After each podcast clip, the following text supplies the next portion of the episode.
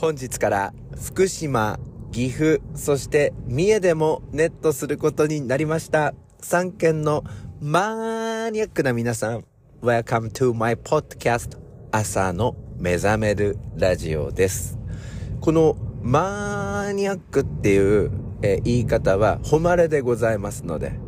えー、これにはですね、いつも聞いてくれてありがとうという気持ちもこもっておりますので、決して批判的な言葉ではありません。そして今日もこの私のラジオを聴いてくださっている全国のそして全世界のマニアックな皆さん、改めましてマニアックですね。えー、これからもよろしくお願いいたします。そしてなんと、えー、再生数がですね、トータルで2001回行きました。それから、ここのところですね、聞いてくださるディバイス数、まあ個人の数と言ったらいいんでしょうか。それがどんどん伸びておりまして、えー、本日現在70デバイスでこの1週間のうち聞かれたことになります。えー、皆さん本当にマニアックです。ありがとうございます。えー、ということでですね、ちょっとモチベーションが結構上がってまいりました。もしよろしければですね、Spotify でお聞きの皆さんは、えー、フォローするを押していただけるといいかなと思います。Spotify の、まあ、フォロー数というのは、まだ25ということで、まあ、こちらも伸びてはいるんですけれども、まだまだマニアックなフォロワーさんが少ないのでございます。えー、どうぞ引き続きよろしくお願いいたします。えー、さて、私はですね、えっ、ー、と、ここ数日、えー、まあ自分の授業や会議もあるんですが、その合間を見計らいまして、合間を縫うようにしまして、えー、今、教育実習生の研究事業の方を、あの、見学させていただいているんですよ。えっ、ー、と、うちの学校3週間の教育実習が、えー、今行われておりまして、今週は3週目でございまして、で、実はですね、今日の授業をもちまして水曜日なんですが、明日から文化祭の準備日、えー、金曜日は文化祭の校内公開、そして土曜日は文化祭の家族限定公開ということで、明日から文化祭の3日間に突入していくので、まあ今日が、えー、実質今週最後の授業日になるということで、皆さんあれなんですね、最後にあの、研究授業ぶつけてくるっていう感じで、今日はですね、自分の授業中にも入ってくるのかな？あの、全部で7個か8個？まあ、そこまでないかな ?6 個か7個ぐらいの、あの、授業を見学させていただくということで。まあ、後ろで見てると、あの、すごい勉強になりますよね。で、昨日はね、あの、数学の教育実習生いたんですよね、翔太。えー、まあ自分も3年間英語を教えていた子なんですけど、まあその子の授業が、まあめちゃめちゃうまいんですよ。で、もう入って、そうですね、2分ぐらいで分かった。あのもう生徒が、もう先生のその説明とか指示っていうのを、もうちゃんと守って聞いてて、その先生にすごいこう、なんていうのかな、親しみを感じながら、サポートを求めたり、自分で解けたところを見てもらって、あの、褒められたりするっていうのが、すごく、こう、嬉しくやっている、楽しくやってるっていうところがあって、で、説明も、あの、すごい上手だったんですけれど、まあ彼は、あの、なんか大学院とかに、あの、行く、もう話になっているみたいなので、まあすぐに教職とはいかないみたいですけれども、あの、すごいいい授業をやったなって思ってますね。やってましたね。で、なんかこう、まあ彼にちょっと、あの、アドバイスをしたんですけど、なんかその授業の、あの、構成が、やっぱりそのバスケットをやっていた彼なんですけど、あの、バスケットの試合展開みたいなのと似てて、すごいあの、常にこう、タイマーを表示させるとか、まあ、タイムキーピングしながら、えそしてこう、なんていうのかな、機関遵守っていうかもうグループみたいになってるんですけども、そのグループをこう歩く時にも、あの反射神経よくすぐ反応して、こっちのグループに行ったと思ったら、あ、またすぐこっちのグループに行くみたいな感じで、なんだろうな、ただ歩くだけじゃなくて、こう瞬時に、こう瞬発力でもってそこへパッと行けたり、あとあのアドリブも聞くっていうのがすごいなと思ったんですよね。ただ、少しその止めるっていうモーションもあった方がいいのかなみたいなので、まあちょっと昨日はレベルの高いあのアドバイスをしちまいましたけれども、でも完璧でございました。で、あともう一人はですね、多分、筑波大学の学生さんだと思うんですよね。えー、えー、多分、うちの卒業生じゃないと思うんですけど、まあその方があの、今音楽の授業をやりに来ておりまして、まあその方の授業も面白かったんですよ、後ろで見てて。その、少年時代っていう、あの、曲があるんですけど、あの、普通にその、ピアノの演奏で、えー、みんなで歌いましょうって言って歌った後に、実際にその井上陽水さんが歌っている少年時代を聴かせて、そしてもう一回ピアノの伴奏で歌ってみましょうみたいな、なんかそういう構成の仕方で、あの、どうやってこう、合唱の中にも気持ちを込めていくかみたいなのを、あの、その、井上陽水さんの曲を混ぜながらやっているっていうあたりが、まあすごい斬新で面白かったなっていうのと、あとはそのうちの音楽の先生が、その4月から入ってきた1年生の授業だったんですが、きちんと話を聞く。そして楽しむときは楽しむ。隣で話するときは話する。みたいな聞き方とか、顔の上げ方とか、やっぱりそのあたりのメリハリをしっかりつけて授業を展開してくださっていたからこそ、その教育実習生もメリハリのある中で、あの、授業ができるんじゃないかなと思って、すごいいい授業だなと思って、めちゃめちゃその、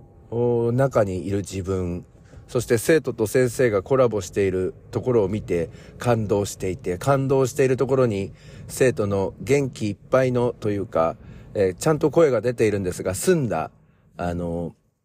合唱の音色、そしてその後、井上陽水さんの曲を聴いてもう一回合唱をするみたいな。なんか後ろでその研究授業っていうのを見学しているより、一つのなんだろう、授業っていうショーを見ているみたいな、なんかそんな感じになってしまいましたね。で、その指導教官の先生とはいつも仲良くさせていただいてるんですけれども、なんか後ろで見ていた私に一緒に歌って歌ってって言うんですが、これ私がここで歌ってしまったらですね、あの、生徒はその澄んだ声で、夏が過ぎ、風あざみってやってるわけじゃないですか。そして女子の方は、夏が過ぎ、風あざみ。ちょっと声が出ませんけど、高い声でやっててすごいハモってるところに、私がカラオケモードで、夏が過ぎ、風あざみって歌ったら、なんかこの場の雰囲気を、誰の憧れにさまようとかって歌ったら、あの、場の雰囲気乱しちゃうじゃないですか。だから遠慮しました。まあ、ということで、今日も研究授業、ちょっと見ていきたいなと思っております。それでは、雨の朝ですけれども、張り切って参りましょう。朝の目覚めるラジオ。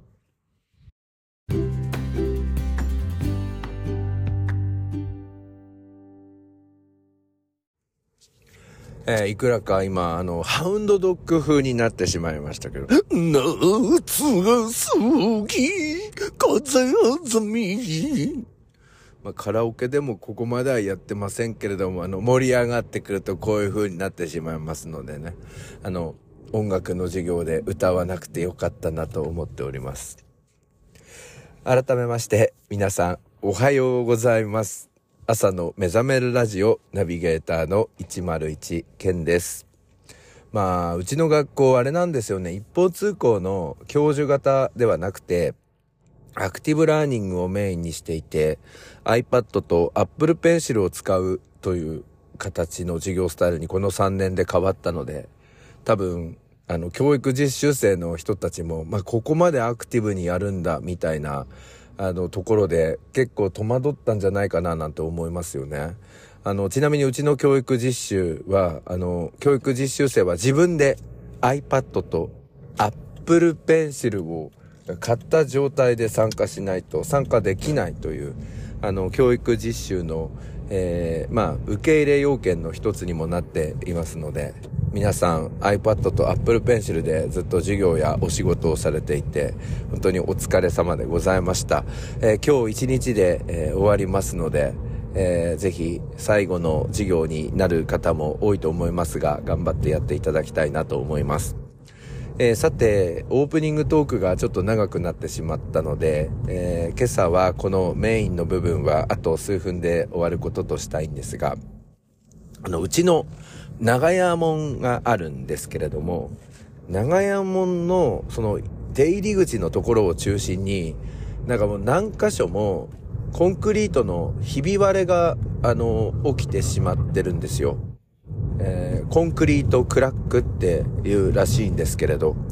で、まあ、ちょっとこれ心配だったので、あの、インスタグラムに、のストーリーに投稿して、これって大丈夫なんでしょうか？みたいな。まあ、ここのところ地震が続いているのもあって、なんか地震が起こるたびにどんどんどんどんそのクラックが広がっていくっていうような状況で、なんか嫌だなと思って、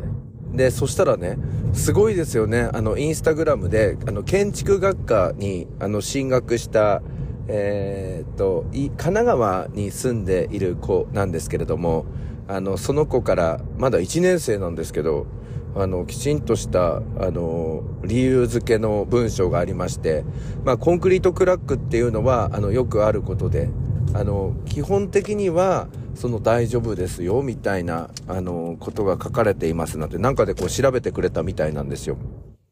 で、もう一人の方は、えー、もうですね、あの、まあ、土木建築系の大学の方に進みまして、で、現在は今ゼネコンか何かで勤めていて公共事業とかをやっている方なんですけど、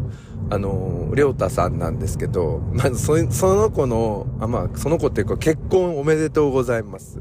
あの、その子のインスタグラムのアイコンは私と二人で写ってるやつっていう やつで、なんか時々こうストーリーに上がってくると、なんか、え、なんでこれ俺で写ってるとかちょっと思うんで嬉しくなるんですが、まあその方からも来まして、やっぱりそのコンクリートクロクラックっていうのは、まあ、あの構造上は問題ありませんみたいな。で、え、その方はその写真に丸印をつけてくれて、ここの角のところから、ここの角のところが動いたためにこういう風にひび割れが入ったものと思われますみたいな、あの、かなり専門的な、えー、アドバイスというか、見解を示してくれました。まあ、ひとまず、その建築学科に進んでいる方とゼネコンに勤めている方、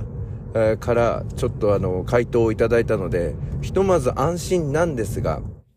一方でその割れてしまったところから、なんかアリとかが、あの、出入りしている形跡もあるんですよね。で、まあ、それでちょっと調べていくと、その構造上の問題的には大丈夫だけれども、そこがちょっとアリの巣みたいになってしまったりとか、まあ、最悪シロアリの問題とかが出てきたら、もっと大変だなとかってあるので、まあ、ちょっと業者の方に一度見てもらうかどうかっていうのをまたちょっと検討したいなと思ってますね。まあ、地元の大工さんに見てもらうっていうのが一番なのかなっていう感じもあるし、あの、自分が家を建てた住宅メーカーで見てもらうっていうのも一つだし、まあちょっとそのあたりのことを検討していきたいなと思います。えー、もしこの番組を聞いている方でコンクリートクラック、えコンクリートのひび割れについて、えー、何か詳しい情報をお持ちの方いましたらお便りをいただきたいと思います。えー、それから普通のお便りなども、あの、Google フォームズの、えー、っと、投稿フォームができておりますので、概要欄からアクセスしてください。また、メールでもお待ちしています。ケンカフェ101アットマーク gmail.com です。えー、ぜひ皆さんの声を聞かせてください。それでは今日も一日お元気で、いってらっしゃい。101ケンでした。